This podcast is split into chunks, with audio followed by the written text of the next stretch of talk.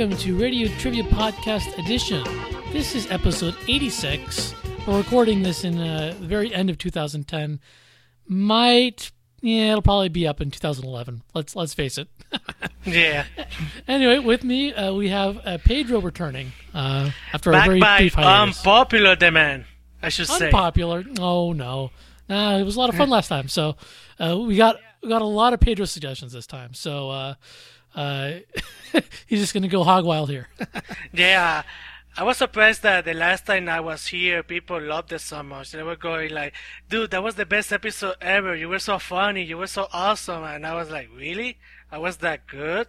But I'm happy to be here, especially on the first episode of the new year when this is, this comes out. I heard the first episode of the new year, the last episode of 2010. I don't Yeah. know. We'll see. We we're talking to you from the past.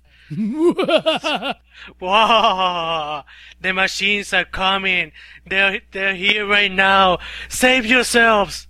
I'm not sure who you're channeling right now, but uh, scary stuff. Myself. Myself. All right. Well, we should get started here with the first game, okay. which, uh, you know, I, I've never played this game. I'll, I'll just say that. It's a hint. Maybe. I may have played it. I may not have played it. We'll see.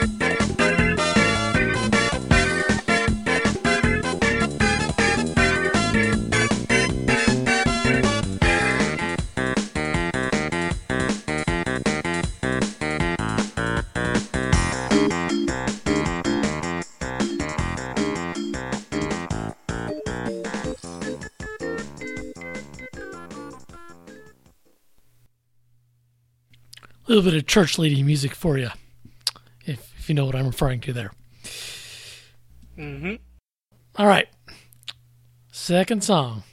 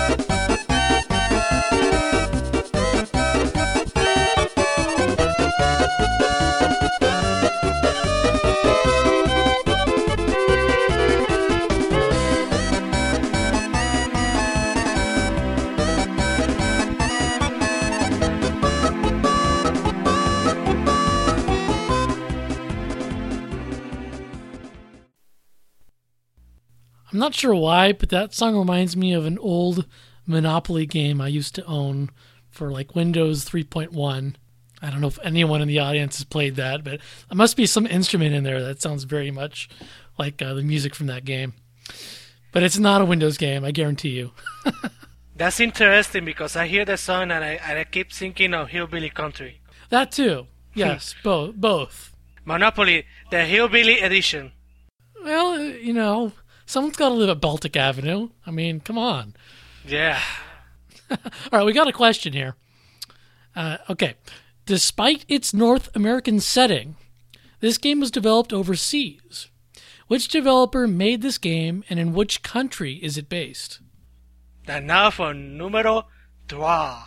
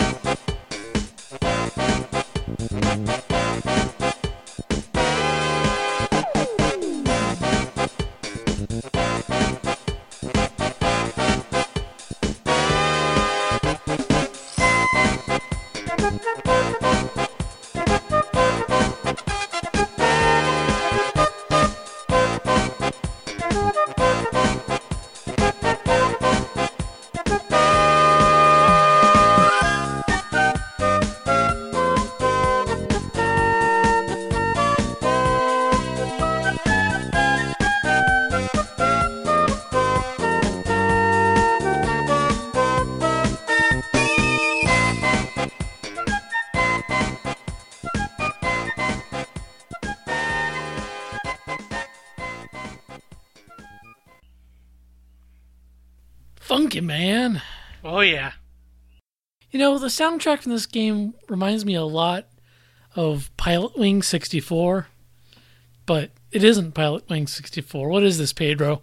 This is Mickey Speedway USA for the Nintendo 64. Right, this is not the uh, Game Boy Color game. No, definitely Uh, not. Yeah, uh, I don't think Game Boy Color could produce that kind of music. But if uh, it could, I would be very surprised. I would be Yeah, like, I I, was cheated out of some great music, man. What happened? Well, I never played this game. I've never even seen this game before. Um, I was certainly on the online scene when this game came out, and I just was, this game never really interested me. is this closer to Beetle Adventure Racing or, or Diddy Kong Racing or you know, what is the gameplay here? I, I mean, I, I know it's a racing game, but uh, what's the gameplay, Pedro? Well, I'm glad you asked because I have to say I have a lot to say about this. Basically, Mickey Speedway USA is Mario Kart 64 with Disney characters, specifically Mickey characters.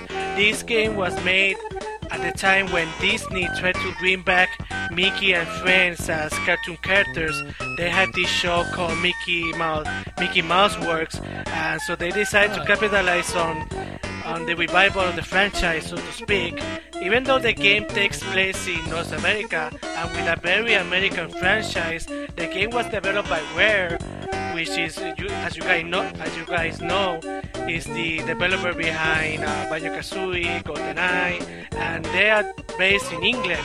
So it's kind of funny to see a game that is very American and with a very American character being done overseas by a very English developer as far as the gameplay goes, like I already said, the game is basically a Mario Kart 64 with Mickey characters. Uh, it has all of the same modes. It has all of the same uh, same character types like light, medium, heavy. It has some of the similar items. Like instead of shocking uh, a turtle shell, you're using baseballs. You're using oil slicks.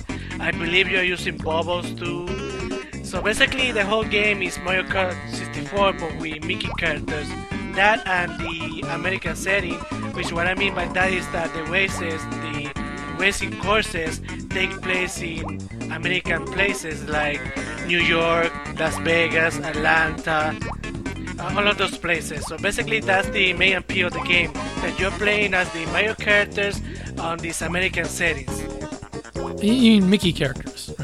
Yeah. I think you said. I think you said Mario. Um, oh, I'm sorry. it's okay. So, so the course. What, what is the course design though in this game? I mean, I understand there's attacks, but is it kind of like several times around a, a loop in a course, or is it from point A to point B? Um, I mean, from what you can tell, do they actually reproduce kind of the cityscapes reasonably well? I mean, do you see like the San Francisco uh, Golden Gate Bridge, that kind of stuff when you're driving around, or, or are they a little more abstract? Actually, Actually, my memory is kind of vague about it because I played that like years ago, originally on the SCT4 and then later on on another system. Um, but for what I could remember, they actually did their best to try and uh, capitalize on the American setting. That if I'm not mistaken, when you play in Atlanta, you actually get to see the Space Needle in the background. And I believe that the Golden Gate Bridge is actually in the game too. And of course, there's Mount Rushmore in the North Dakota, maybe. Yeah, North Dakota, if I'm not mistaken. Yeah.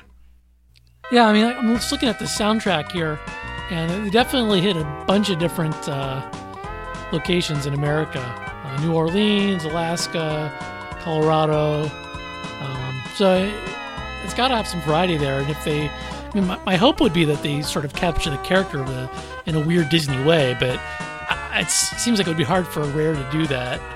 using the Mickey franchise and the fact that they're based in England. But who knows? I mean, I, never played the game. I, I find that to be fascinating, to be honest, because as you know, Disney has a lot of franchises that that are based around magic and wackiness and surreal elements. So it's kind of funny to see the Mickey characters who are very animated, so to speak, being placed in these pseudo realistic settings so it's kind of interesting to see that. And one, one other fact about the game is that compared to Mario Kart 64, the game was much much nicer. The character the characters were much nicer than in the game. And what I mean by that is that when you're playing the game, for example, when you're playing Mario Kart 64, when you hit someone with a turtle shell, the characters are like, "Yeah, I got you! Yeah, yeah!" In Mickey Speedway USA, when they hit each other, they say, "Oh, I'm sorry, I'm sorry." They're very polite. I didn't hurt you, but sorry. uh, yeah, I mean, at least, but we're still friends, right? Wow. I guess they gotta sort of balance the Disney family-friendly image with well, shooting each other with items. So, yeah, that's okay. to be expected because then you have kids saying, "Hey, we're hitting each other. Why are you doing that?" Because Mickey told you, so, told us. Right. Yeah, they don't want to go there. Well, the only one that can get away with being mean is obviously Pete. He's right, yeah, guy. he, he's a bad guy, right. Everybody else are nice to each other, so I found that to be really funny, really weird in a way, but it makes sense because Disney is a family company. I mean, Donald has a temper. He seems like he could get away with him being kind of mischievous, but um, Yeah, he can get away, but what, mainly what he does is scream around. Mickey and Minnie, you can't. Yeah, you can't. You can't have them. Um, you know, being real evil. No, you can't. Yeah. All right. Well, let's go on to the second game here.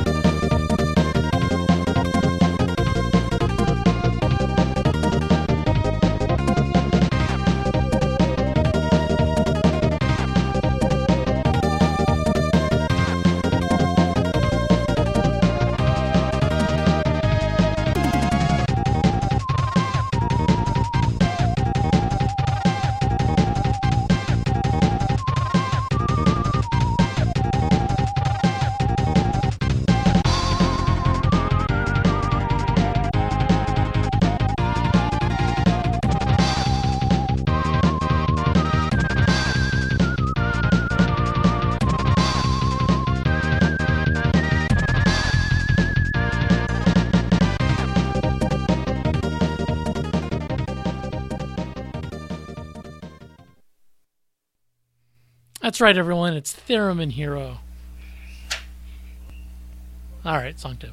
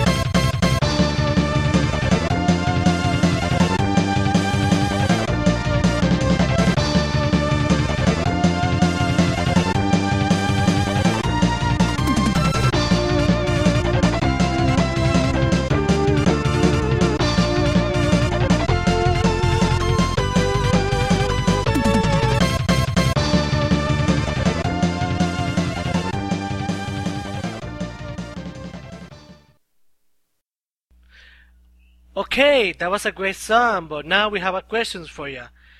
These games, two heroes are named after which two Western icons?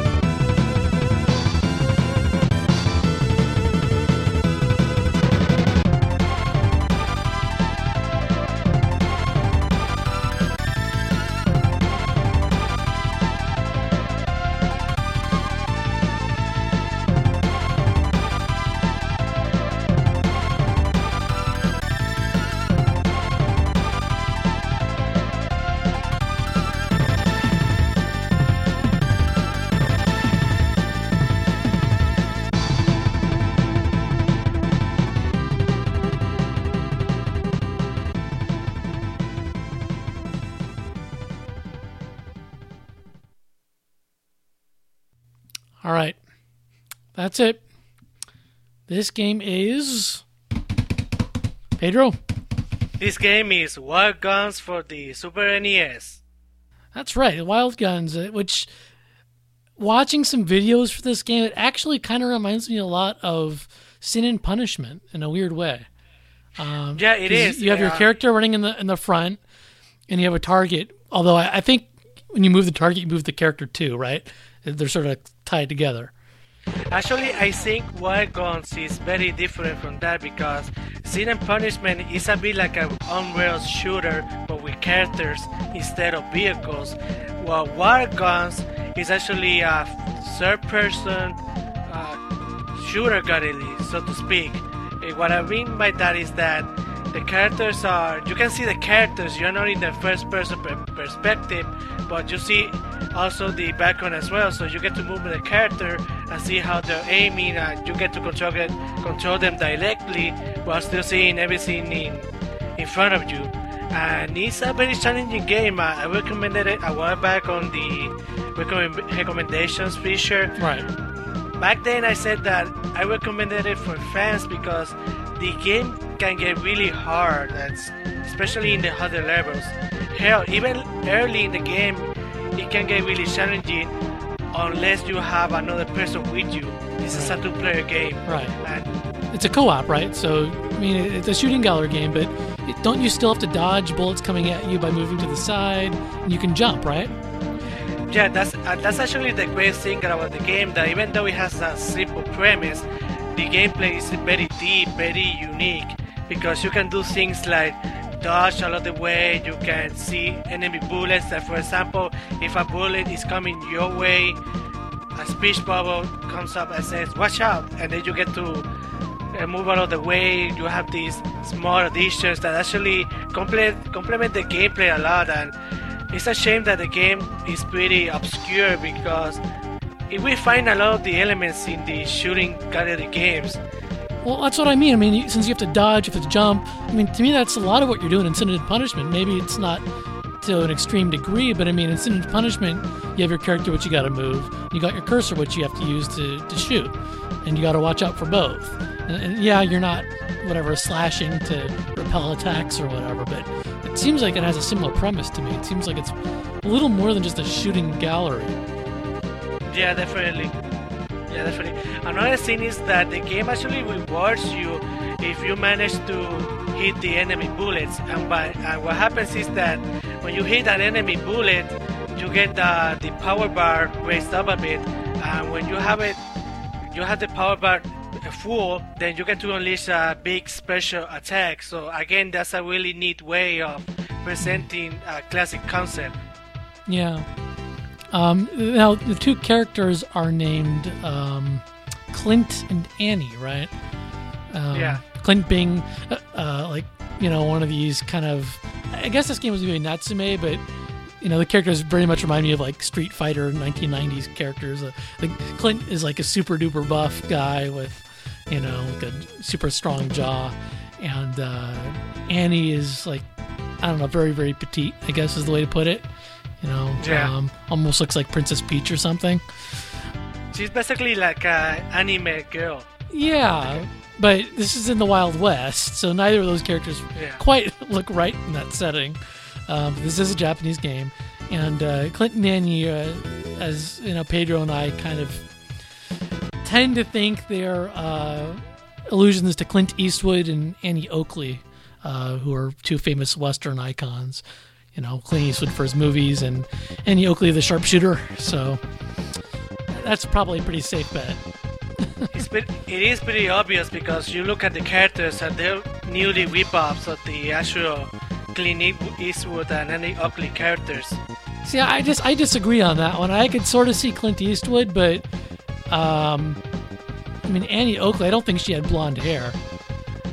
Um, yeah, that is true. I mean, yeah, Annie looks pretty different in my opinion. The Clint Clint character, maybe I could see as, as like a Clint Eastwood on steroids or something, but Maybe that, that's what they wanted, since they know that Clint Eastwood is, is a bigger icon than Annie Oakley. They decided to focus more on Clint than on Annie, so they had a little more freedom when creating the Annie character. Yeah.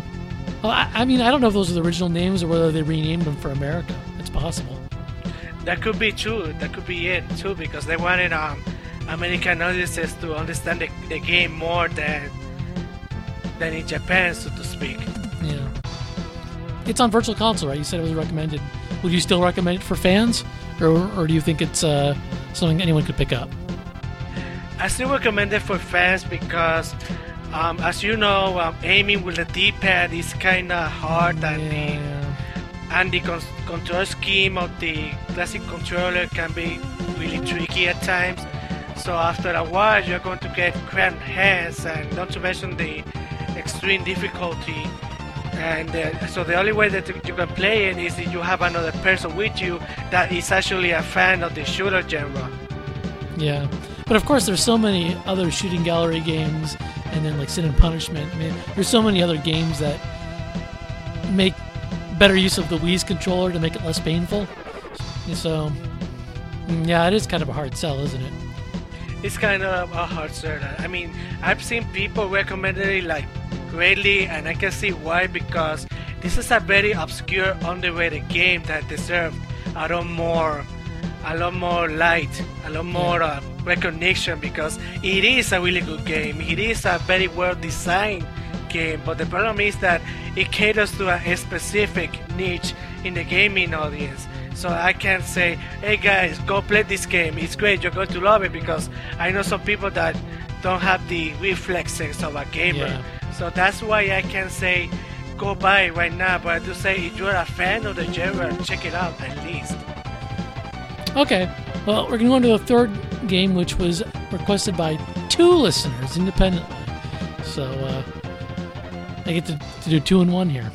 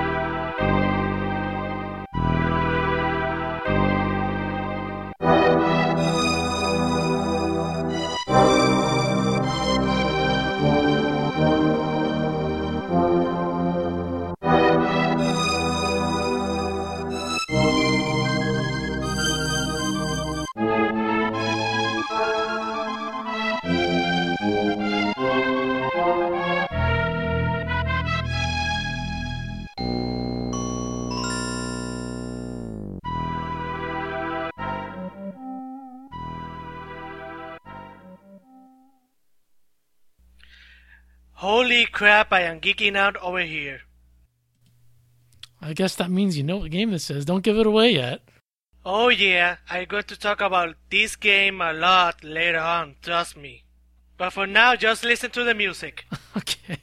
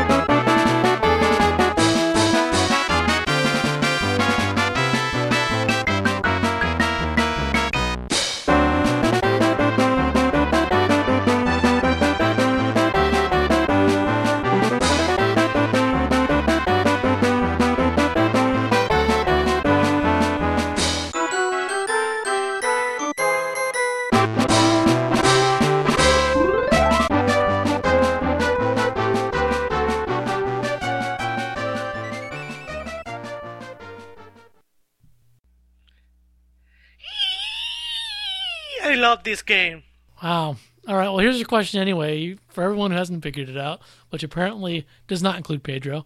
Um, all right. So, which actress portrays the heroine of this franchise, as well as a character from the first game we used this episode?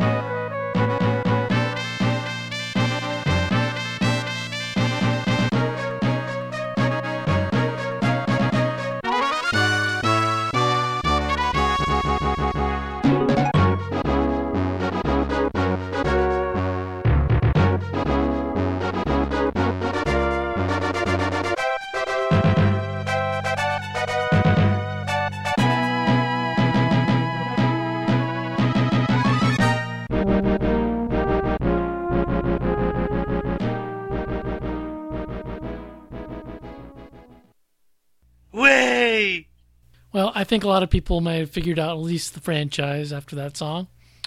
But uh, what game do you think this is, Pedro? We're tiny. We're loony. We're all a little loony. This is actually Tiny Toons Adventures Buster Busts Loose for the Super NES, and this game is my childhood. This game is my childhood. And you, you get along real well with uh, TJ Spike and 120, both of which requested this game. Thank you guys. You made me very happy right now. Well, I've never played this game, but I've always heard good things about it. Um, I mean, I, I love the show, and uh, I mean, this is a Konami game, so it's probably pretty good. Well, get ready for a quick history lesson. This is going to be very fun. Um, I love Tiny Toons. I really love that series. That series was also my childhood. Like, I could never go a day without watching at least one episode of the series. Um, I, I always watch it in the afternoons. I watch it Saturday morning. I taped it. I love, love, love that series. And the games were actually great too. Not just the Super NES games, but the sort of the NES ones that came out before. But specifically, the reason why the Super NES game is so great is because of what we were talking about in the other episode I was Right. seeing, in that it knew how to take advantage of the franchise. So they didn't just they didn't like take just take the characters, put them in the game and be done with it. No, they actually understood the franchise. They actually you can tell that they love the franchise, so they took everything that made the series great and made it into a game. And especially in the music, uh, you, you can already tell that I got really excited when I heard the music, and that's because they took actual musical cues from the series mm-hmm. and turned them into music for the levels. Like for example, in the last song that we heard, you can hear the same song, and that's not all. Not only do you, do you get to hear the the full intro, the, the full intro song, you get to actually hear the musical cues from the series, like the music that you will hear before the episode started. And I remember as a kid, I actually remember that. I actually knew the songs. I, I was like, oh my god, I know where, where this music is from. This is from X episode. And I was so um, I was so amazed at how accurate Konami made the game. Well, it was more than just the music, though. I mean, I'm just looking at the Wikipedia page for this game. There, there are a lot of enemies that are taken from specific episodes, and a lot of like the the chapters, the levels are based on certain episodes as well. So, Oh, definitely. That's that's that's another thing that they took a lot of the characters from the series, even the, very very very obscure ones that appeared like in one episode, and they were done with it. So again, as a kid, I watched that. Uh, I was like, crap! I know that character from this episode. Wow, they used that character as a boss or as an enemy, or that character made a cameo in one of the cutscenes. So again, they knew how to use the franchise. They had the, they, they understood that people love Tiny Toons, and the people that want to play the game want to see the characters and the, and the franchise done right. it, it, it makes me think because uh, recently I was just sort of watching a couple of interviews for Animaniacs, which is also uh, closely related to this game, this uh, franchise, and I, I wonder how involved the uh, producers and the writers and directors of, of the Tiny Toons uh, TV shows were with video games. Because I mean, that, normally when you think of a franchise, you know, you think, well, they're just going to lift the franchise and do it elsewhere. But they're they're a very hands-on uh, group of people that worked on Tiny Toons, and um, I could certainly see them as being people who would appreciate the video game medium.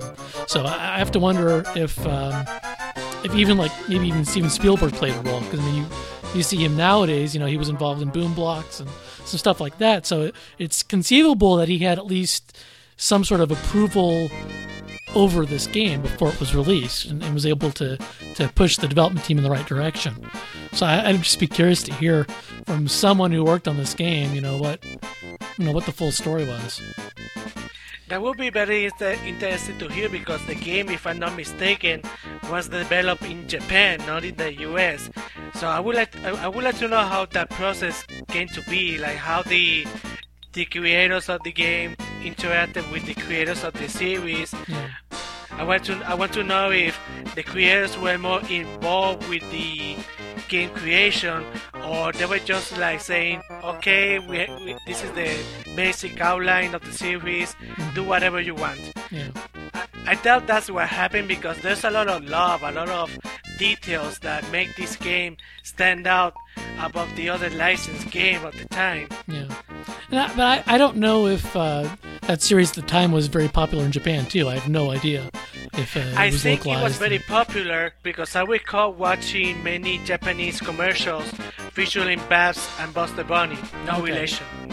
All right, well then, I mean that could be it right there. I mean, if the Japanese community knew the series that well, uh, who knows? Anyway, we didn't answer the question. Um, the, the voice actor for Babs Bunny, who's, who's the main heroine, is Tress MacNeille. Uh, she does a bunch of stuff, of course, but she also does she does Daisy Duck um, in Mickey Speedway USA. So, uh, sort of tying these two together. She also did she also did the voice of Dot in the Animaniacs series. Right. And it's kind of interesting too because Warner Brothers and Disney are rival companies and they're always taking shots at each other in their movies and series. So it's kind of funny to see like an actress jump from one company to the other, doing just fine, voicing different characters. A lot of a lot of actors do that. I mean, uh, that's why they got rid of the whole. You know, I mean, it used to be that actors and actresses were quote unquote owned by certain studios, and that, I think there was a class action lawsuit that uh, got rid of that. But we're, we're deviating far away from video games Yeah. now. So uh, Okay, let's, let's one last on. thing about the game uh, that I must say is that the game is really challenging too. Even as a kid, it took me a while to beat the whole game, and Konami was very devilish because the only way you can get the full ending to the game was if you played it on the hard difficulty. they pulled a Contra. yeah, they put a Contra. You can tell that the game was developed by the guys that did Castlevania and Contra. Oh man, isn't the easy mode in this game called Children mode?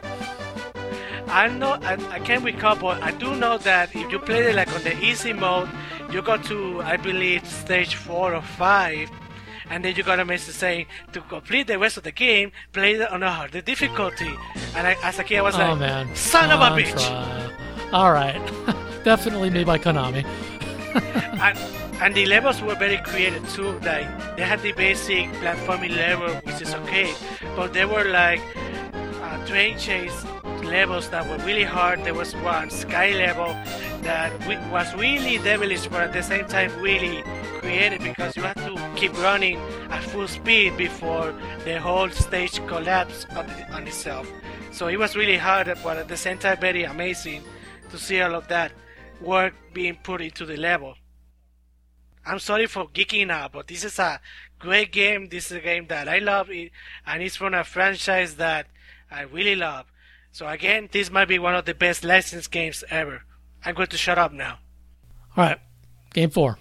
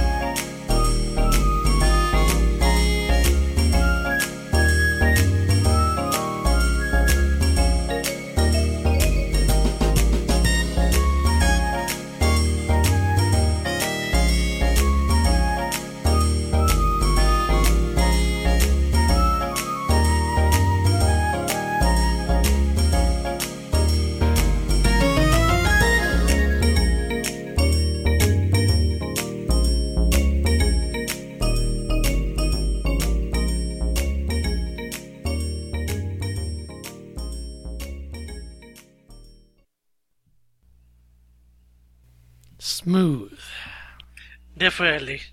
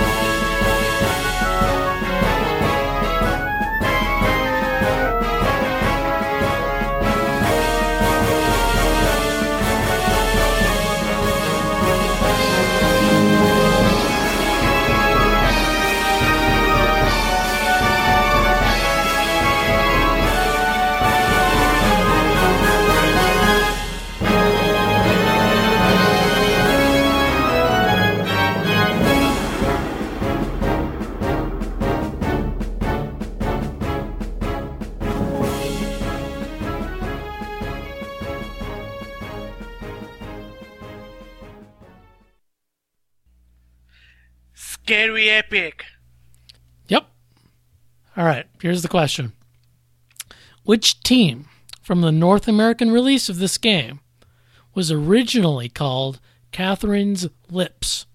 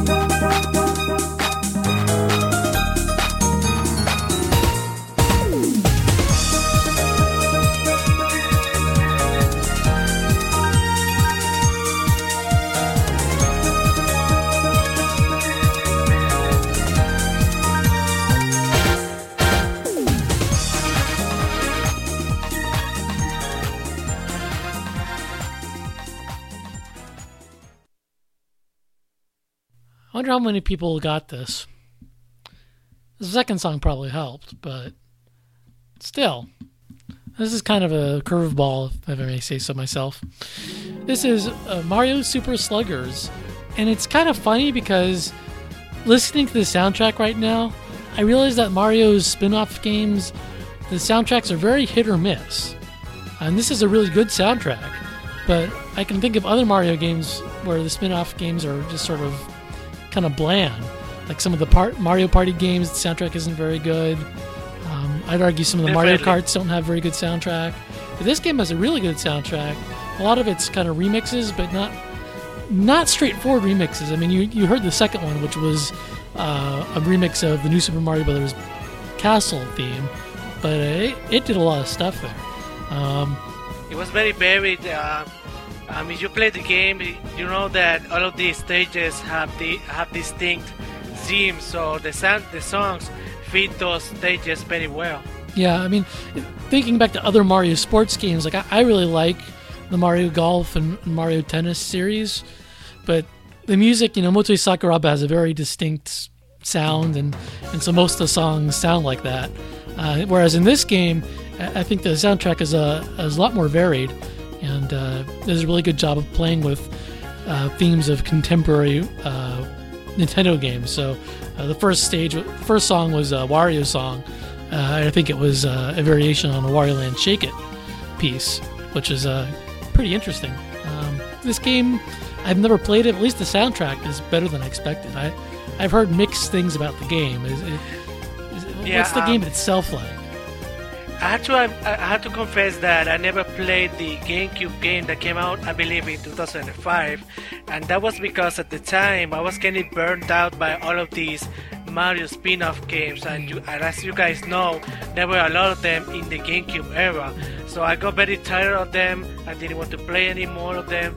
So I I ignored that game and Mario Super Mario Strikers. I ignored that game as well. Um, but then on the Wii, on the Wii gener- generation, I decided to go back to play all of these games because I am a big Mario fan, and I, I would be beating myself up if I, di- I didn't pl- at least give these games a chance. Mm-hmm. So I went back and I started playing Mario Super Superstar. Mario Super Sluggers, I'm sorry. Mario Super Sluggers. The title's hard to pronounce because you, you always want to say Super Mario Sluggers, but it's not. It's Mario Super Sluggers. I didn't play the GameCube game, so when I went in, I went in into the game not knowing what to expect. And come to my surprise, I really enjoyed it. I really loved the game. Uh, I understand that the game got a lot of crap because it was basically the GameCube game slightly remade with minimal motion controls. And to an extent, I agree because this game isn't like Wii Sports Baseball where you actually get to pick up the controller, the bat around like in real time. This is basically a, a button press mapped onto a, a motion, uh, into a quick motion. And, and it was really basic that way, but the gameplay itself is really good. At least I really loved it. Like I got hooked on it. I have like more than 10 hours locked into this game alone. And that's because there's a lot of small touches that I think add to the experience. Like, for example, all of the playable characters. Like, you have the main characters that are like the captains, but then you have all of these side characters that you can choose from any of them, and you can create your own unique team. And Well, that originally was a, a concept from the, the soccer game, if I recall correctly, which uh, they, they kind of brought over here. Well, that's kinda because, and I say kinda because, yeah, it's true, there are some similarities, but the difference with the soccer game is that they only, they only shows uh, the characters that will fit a type very well. Like the Birdos or the average, the Toads are the smallest, so on and so forth.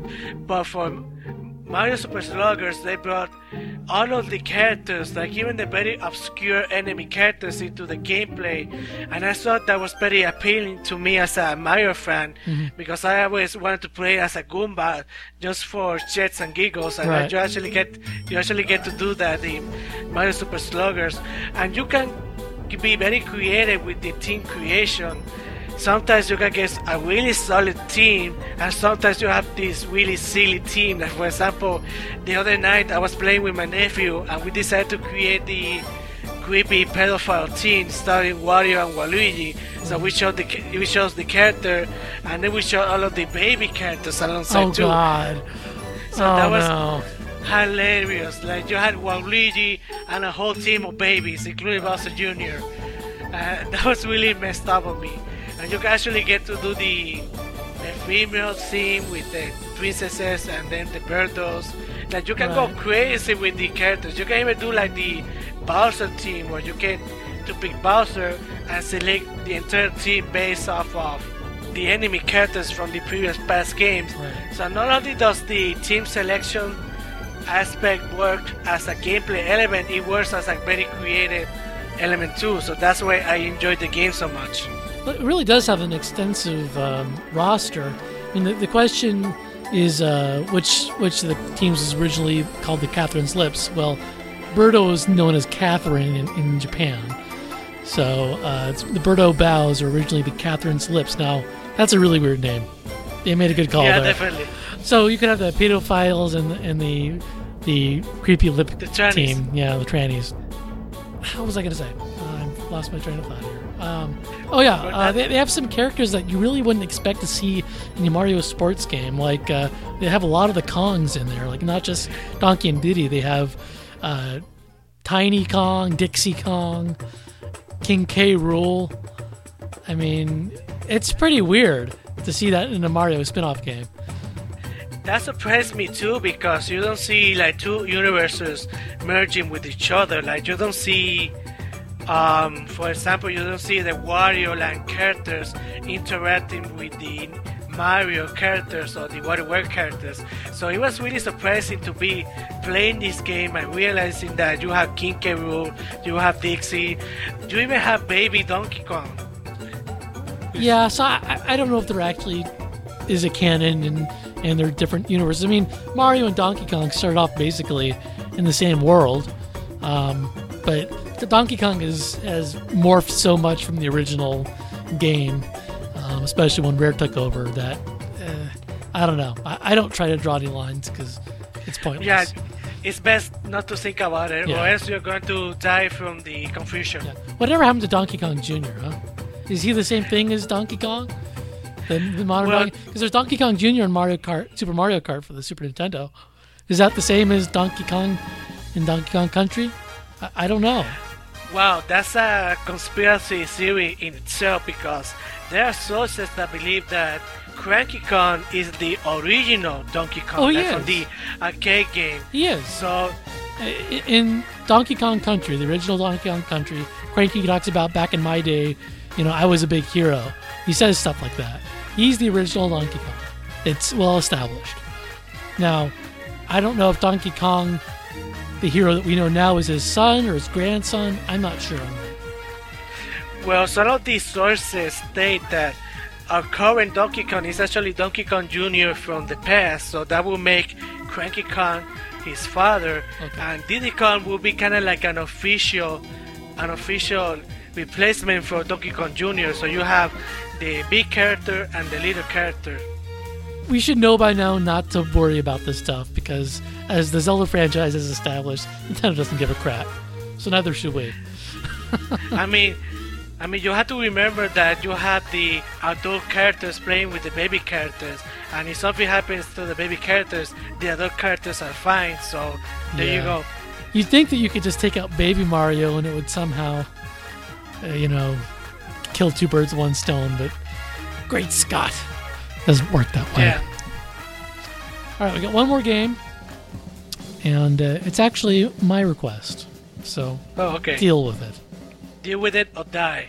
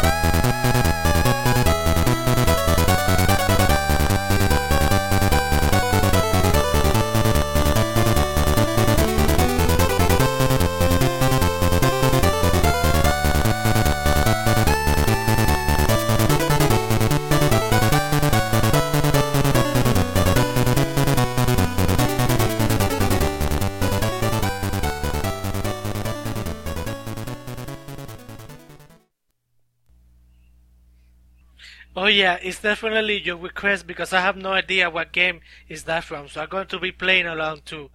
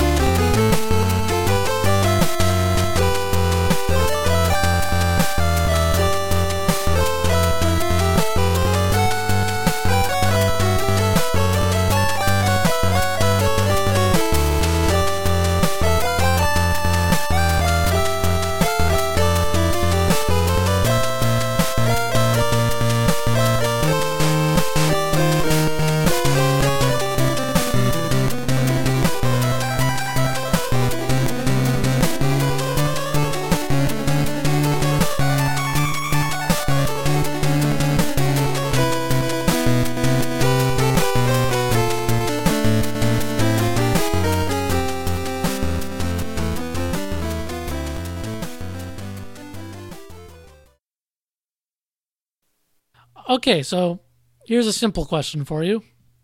What is the name of the villain farmer of this game?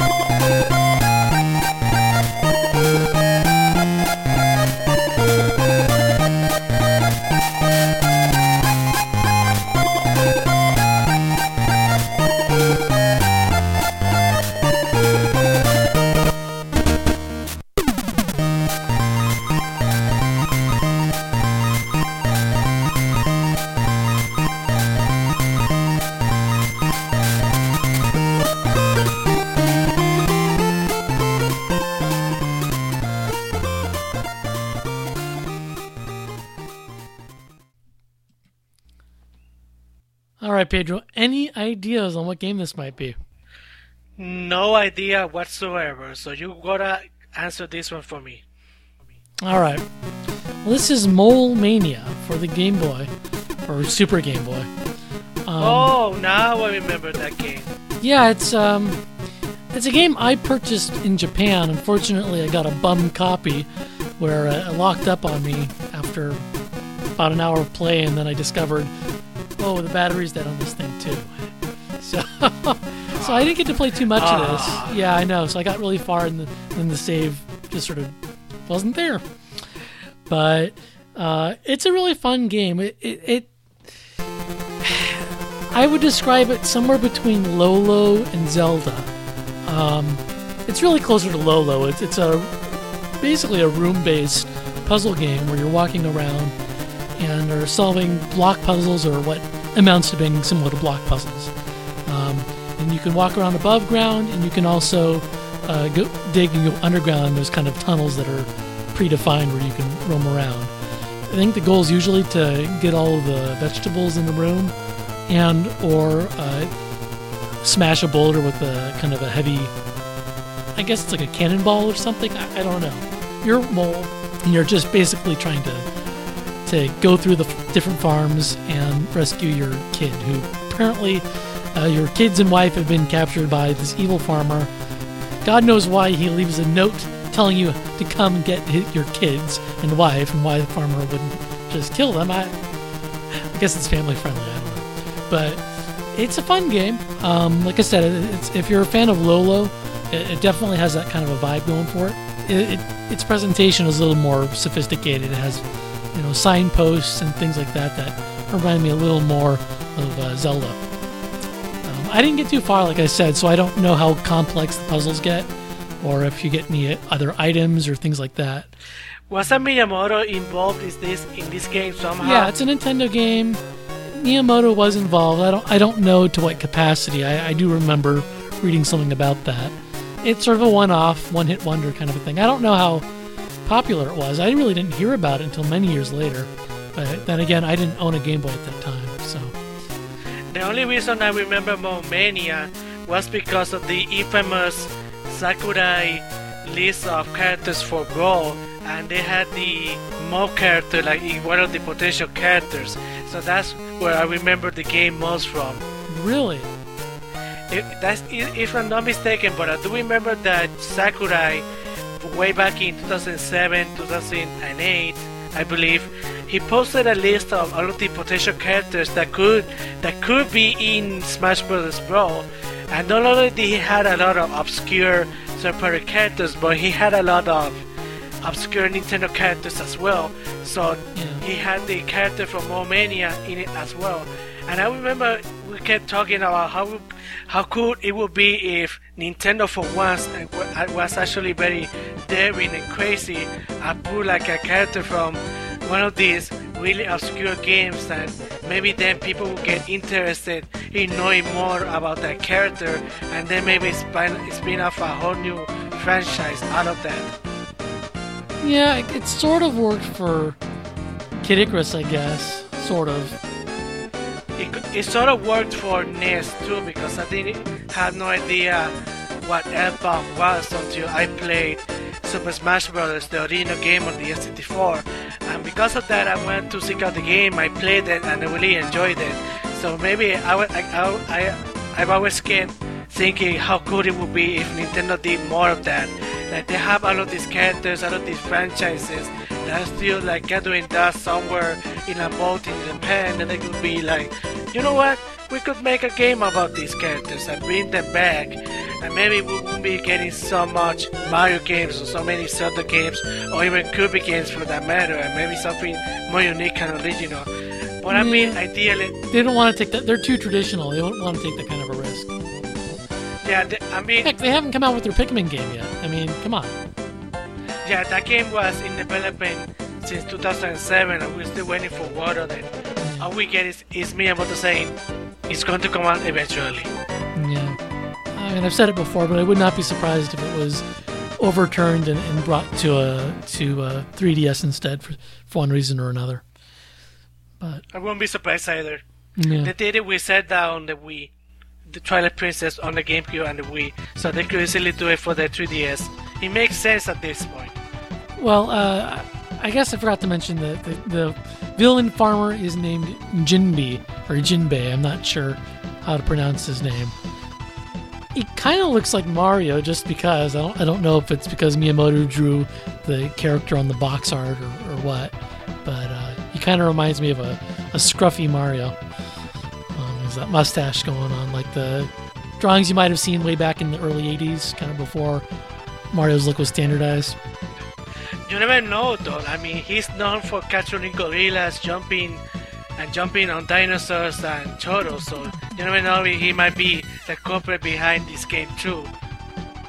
Right, well, that, that's going to wrap things up here. And uh, want to wish you all a, a happy new year, or hope you had a happy new year. It's if, if this comes out later than that. And um, thank you, Pedro, for, for joining me. Yeah, it, it was a lot of fun as always, and it's a great pleasure to be here interacting with you and everybody on the forums and the rest of the staff. And sorry if I keep talking a lot, but I really do know a lot about these games, and I really like to share my opinions and information to everybody else. So I want to thank you and everybody else for giving me the chance to be here and doing this sort of thing, despite how crazy and silly and a little disturbing it might get. Oh, it hasn't gotten disturbing yet. I mean, compared to last week, well, last time you were on, um, that got real out there.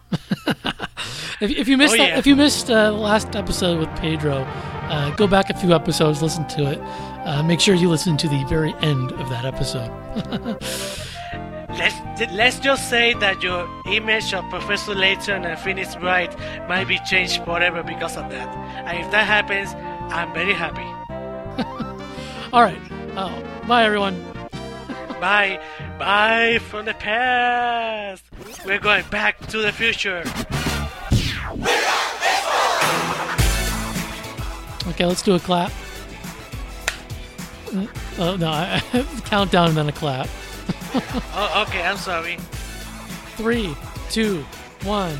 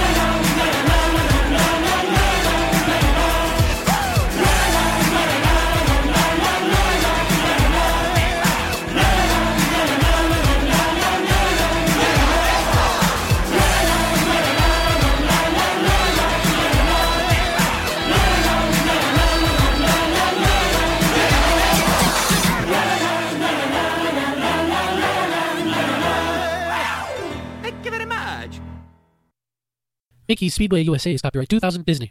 Wild Guns is copyright 1994 Natsume. Tiny Toon Adventures Buster Busts Loose is copyright 1993 Konami Warner Brothers. Mario Super Sluggers is copyright 2008 Nintendo Namco Bandai. Mole Mania is copyright 1996 Nintendo. Isn't there an 88 miles per hour reference in uh, Buster Busts Loose? I seem, I Um, seem to I- recall reading something about that. Oh yeah, yeah. At the end of the train chase level, you you are playing with Buster and Montana Max, and you have to pedal this uh, the minecart thing up and down before the train catches up to you. So you have to be tapping the buttons really, really fast. And when you reach the 80, 88 miles per hour, you complete the level and you go blazing off into the until the end of the level. So that could be a Back to the Future reference too. All right, then we'll see you in the future. Again. We see you in the future from the past. Although It's it's, a it's a girl in Japan, um, I think. Maybe. Well, At least if has a I'm girl's not name. mistaken, if I if I'm not mistaken, in Japan, he's a guy. Like there's no denying that. He's a guy. Deal with it. It's in the U.S. where they say, "Oh, she's a girl. She's a girl." But what about this in there in the crush? He's a girl. Damn it.